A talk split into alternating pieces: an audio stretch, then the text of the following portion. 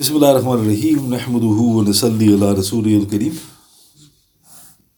أما بعد Alhamdulillah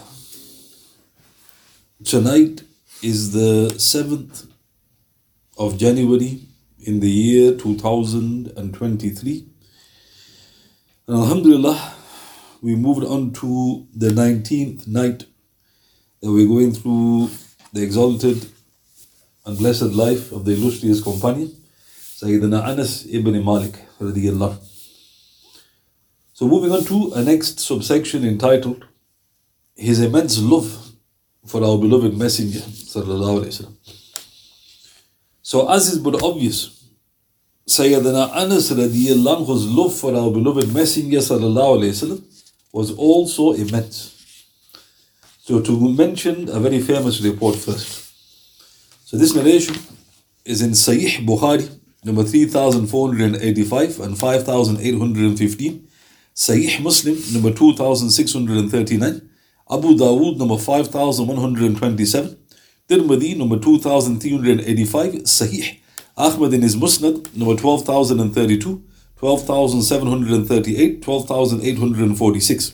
Ibn Hibban in his Sahih 10-308, Abu Ya'la in his Musnad, number 3023, Tabarani in his Awsat number 8556 and many others. Sayyidina Anas, he relates, radiallahu a man once asked the Prophet ﷺ about the final hour, and he said, Matasa'a, when is the hour? He ﷺ said, "Wamada أَعْدَدْتَ What have you prepared for it? The man responded, La shay'a illa anni uhibbu Allah wa rasulah. Nothing except that I love Allah subhanahu wa ta'ala and His Messenger. Sallallahu alayhi wasallam. So stop in the report. So this man asked, when is the hour? When will Qiyamah strike? So the Prophet wasallam always, if anything needed to be corrected, he would do it in a very sublime way. So he didn't say to the man, You should have rather asked, What have you prepared for it? because it doesn't matter when Qiyamah will strike, Qiyamah will strike. But the more important thing is what you prepared. And the man's response very interesting. He said, Nothing. I have not prepared nothing. Illa anni uhibbullah wa rasulah. Except that I love Allah subhanahu wa ta'ala and His Messenger. Now, in a separate report, in Imam Ahmad's Musnad, he said, I have not prepared much work for it, neither ritual salah or fasting.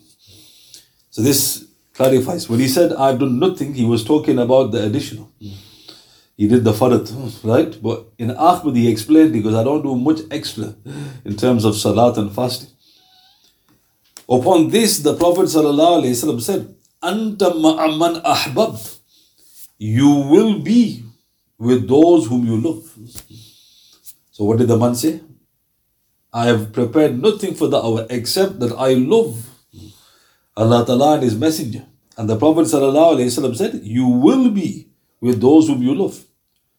So, Anas, he added, radiyallahu, فما فرحنا بشيء فرحنا بقول النبي صلى الله عليه وسلم أنت مع من أحببت we have never felt so happy as on this decree of the Prophet ﷺ, that you will be gathered with those whom you love. So Anas said, because you don't realize how happy we were to hear this. When we heard the Prophet ﷺ say, you will be with those whom you love. In Tirmidhi, the wording is, with the exception of the bounty of Islam, Nothing caused greater elation to the companions than this statement of Rasulullah. So Anas said, after Iman and Islam, this statement of the Prophet was the most beloved thing we ever heard from the Prophet. Anas then added, فأنا أحب النبي صلى الله عليه وسلم وأبا بكر وعمر I therefore love the Prophet صلى الله عليه وسلم Abu Bakr and Umar radiallahu anhuma. وأرجو أن أكون معهم بحبي إياهم وإن لم أعمل بمثل أعمالهم and I hope that I shall also be together with them because of my loving them, even though I do not perform the like of their good deeds. So Anas, he concluded the hadith by clarifying, radiallahu, I love the Prophet and Abu Bakr and Umar. So this actually highlights he knew who the greatest companions were. When people say who did the companions believe to be the greatest. There's many reports. This is one of them. Why did he mention Abu Bakr and Umar? Why not, you know, Zubair and Talha, Uthman and Ali? Why did he say, I love the Prophet, Abu Bakr and Umar? Then he said, and I hope I shall be together with them because of my loving them. Then he quickly added, even though I do not perform the like of their good deeds. Meaning there's no way on earth we can compare to my deeds can compare to theirs. But because I love them, I hope to be with them. And this is why the scholars add, we thus beg our loving Lord subhanahu wa ta'ala to be also among such blessed and fortunate individuals who have true love for such towering personalities. And what better way than to become intimately aware of their virtues, sacrifices, and status than by studying their august and unparalleled lives. I mean, so love, even though you are not strong in your deeds, it's still valid. The Prophet didn't say you have to reach a level of piety before the love can activate. The Sahaba said, I'm not very strong in my deeds. You can argue with Sahaba. So obviously, if Sahaba is weak in his deeds. You know, that's to me and you means he was rock solid. You're right. But he said that I'm not I don't do much in terms of fasting and prayer. And now, why did he add that? Because he was himself thinking, surely this is not a true love. If I truly loved you, I would be very strong in these deeds. And the Prophet said, You will be with those whom you love. And the Sahaba was so happy. And then Anas explained it further. He goes, I love the Prophet. I love Abu Bakr and Umar. And even though my deeds aren't like this, I hope to be with them because of my love. So now, what are the signs of love? So obviously, otherwise any Tom, Dick and Harry can say we love. So the signs, one sign is is emulation. Allah subhanahu wa ta'ala says, Kul in kuntum tuhibbun Allah fattabi'uni yuhibbukum Allah. Say, if you love Allah subhanahu wa ta'ala, then follow me. So Allah subhanahu wa ta'ala says, follow the Prophet. And that's a sign of love. So emulation is one. If you look at the Sahaba, how obsessed they were with the Sunnah. So emulation is one sign of love. The second sign of love is you love whatever your beloved loves. Where's the proof? Many proofs. One proof in Tabarani, authentic. Abdullah ibn Mas'ud, anhu, he said, If I knew that Umar anhu loved a dog, I would love that dog. Notice he didn't say, What dog? Why a dog? Dog's a filthy animal. he just said, If I knew Umar loves a dog, I love it. So that's loving whatever your, your beloved loves. The highest level, the Prophet, I mentioned Anas, he because I because I love pumpkin ever since I saw the Prophet having a liking for pumpkin. Hmm. So emulation is one sign. Second sign is you love whatever your beloved loves. The third sign is knowing about them. Obviously, how can you say you love something and you don't think about it? You know, if you think about take it out of Islam, and somebody goes to you, I love I don't know, I love the Brazilian football team, and then you ask a more simple question. Well, who's who's on the lineup? Don't know. Who's the striker? Don't know. Who's who's the defender? Don't know. Who's goalie? Don't know. Well, what sort of, so it doesn't make any sense. If you love something, you expect a person to be engrossed in terms of learning. And the fourth sign is the Prophet ﷺ, he said in Abu Nu'aym, Sahih Hadith, he who loves something, he mentions it much. He who loves something, he mentions it much. Meaning, a sign of love is that you talk too much about the thing that you love. In fact, other people get fed up because all he talks about so these are outward signs. Have you understood? So when people say, How do I really know I love Allah Ta'ala and His Messenger? Do you talk about them often? That's one sign. Do you emulate the Prophet? Do you are you obsessed about learning more and more about him? And do you emulate him? Subhanallah. Anas radiallahu, he said, this is in Sahih Bukhari, number 1141, number 1973, number 3561 in the chapter on virtues. ما مسست حريرا ولا ديباجا ألين من قف النبي صلى الله عليه وسلم I have never touched silk or dibaj. Dibaj is thick silk, softer than the palm of the Prophet. ولا شممت ريحا قط أو عرفا قط أطيب من ريح أو عرف النبي صلى الله عليه وسلم. Nor have I smelled a perfume nicer than the sweet perspiration of the Prophet. صلى الله عليه وسلم. so where is it recorded? Sahih Bukhari, all over the place in Bukhari Sharif. So what is he talking about? Somebody goes, what's he telling us? He's telling you about the palm of the Prophet and he's telling you about his sweat. What did he just say palm and sweat? Look at the love that was overflowing. Because I have never touched silk or thick silk softer than the palm of the Prophet. Now think about that. What's softer than silk? You know, if you touch silk, your hand slips.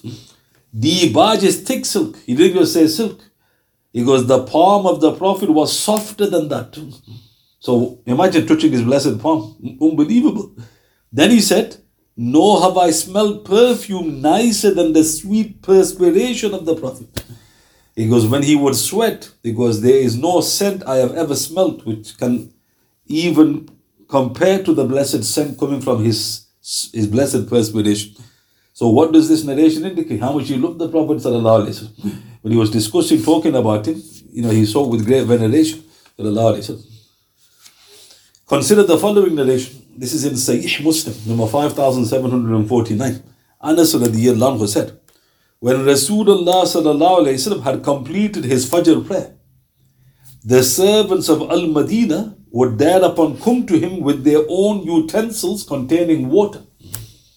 And subhanallah, no utensil was brought in which he وسلم, graciously did not dip his hand into. Sometimes they came in the very cold dawn, and he did not feel reluctant in acceding to their request, even in the cold weather, and he dipped his hand into them.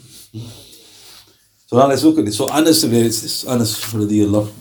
So what was one of the traditions in the time of the Prophet sallallahu alaihi Look How strange it would look. If you had the honor of observing what would happen after Fajr, you would see queues of companions with bowls of water. How strange is that? So you'd think, why have they brought this, these bowls of water? And what they're going to do with it?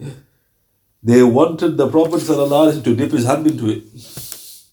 And Anas radiallahu said, it would be blisteringly cold some days. But Rasulullah would never decline. He'd put his blessed palm into the water, ice cold water. So now think about this. Where's this recorded? Sahih Muslim. A lot of people, if you take out the reference, what would they say about this report? They go, come on, brother. You know, you're getting excited now, right? You know, what the heck, what, what are these people doing? And they got anything better to do? And the response is, there you go. Anas was telling you how much the companions would take from the Prophet And he goes, this would be a regular occurrence. So why would they doing that? The Tabarruk, which I mentioned yesterday. It is no wonder then that Thabit al-Bunani rahmatullah said, I used to go to Sayyidina Anas ibn Malik radiyallahu and kiss his hands. And I would say, these are the hands that touched the Prophet. I would then kiss his eyes and say, These are the eyes that saw the Prophet. Subhanallah. This is in Abu Ya'la in his Musnad 6 211, Al Haythami in Majma al Zawaid 9 325 with a Sahih chain of transmission. So look how beautiful. Anas radiallahu, he had many students, which we'll mention at the relevant time. He had so many students.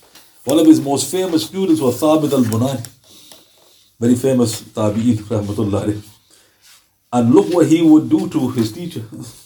He'd kiss his hands. Then he'd explain. Now that's interesting. Who's he talking to? So this shows that he was clarifying to people because they didn't know why he was doing it. He goes, These are the hands that touched the Prophet. In other words, we just missed out. We just missed the Holy Prophet. So I'm kissing the hands that have touched him. Then he would kiss his eyes and said, These are the eyes that saw the Prophet. So you can also see the Tabi'ins yearning because you know we would love to have seen him, but we missed him. But these men saw the Prophet, they touched the Prophet.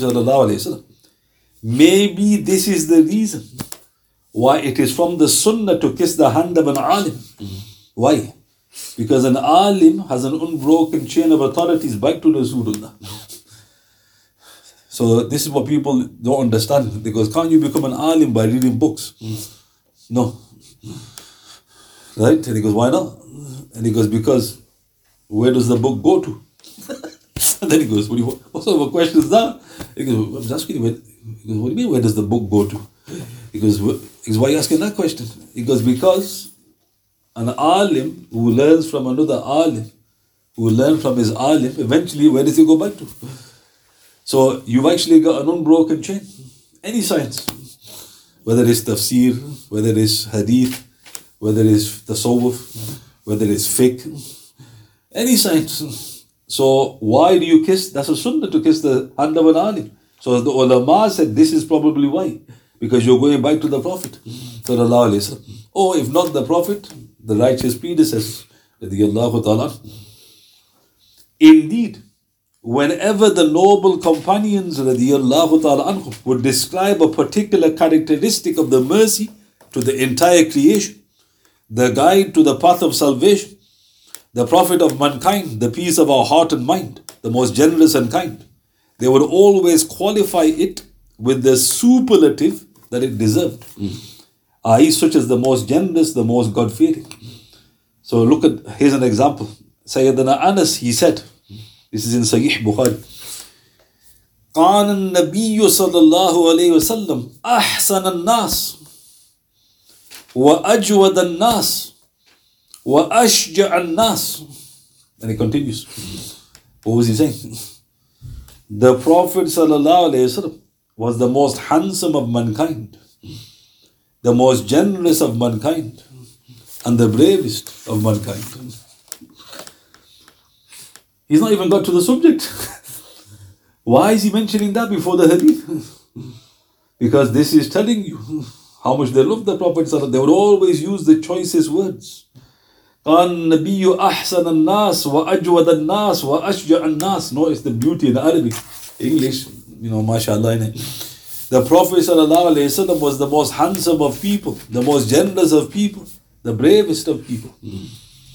And this is not even actually the full report, he just mentioned that. So, because they always were teaching you, when you talk about the Prophet, don't use normal words. And yet, Forget about normal words. People don't even say Sallallahu Alaihi Wasallam. As was beautifully put by a poet. Your character is great and beautiful, your creation. By your creator, you had and will have no imitation. SubhanAllah. Your character is great and beautiful, your creation. By your creator, you had and will have no imitation. So look, even in English, the poets try, right? And you get beauty even in the English as well. Hassan ibn Thabit, who had devoted his entire life to eulogizing Rasulullah. Look what he said. Hassan, Hassan ibn Thabit said, ما إما دحت محمدا بمقالتي لكن مدحت مقالتي بمحمد I did not praise Muhammad with my words. Rather, I made my words worthy of praise by Muhammad. Subhanallah. This is Al-Lu'lu'ul Maqnoon, The Hidden Pearls, volume 1, page 64. Look how they're talking. Hassan ibn Thabit, he lived into a century, one of the most aged companions of the Prophet. He says, I have not praised Rasulullah with my words. Rather, I have praised my words by the mention of Rasulullah. So, if you look at these reports, what do you notice about the Sahaba? They're teaching you something very important. They're teaching you that this is no normal human being.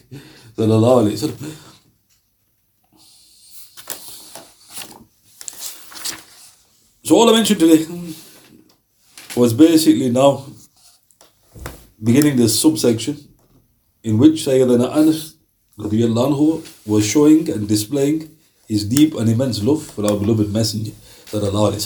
But at the same time, huge and valuable lessons for us to imbibe. So note again very important things when going through the lives of the blessed companions of the Prophet.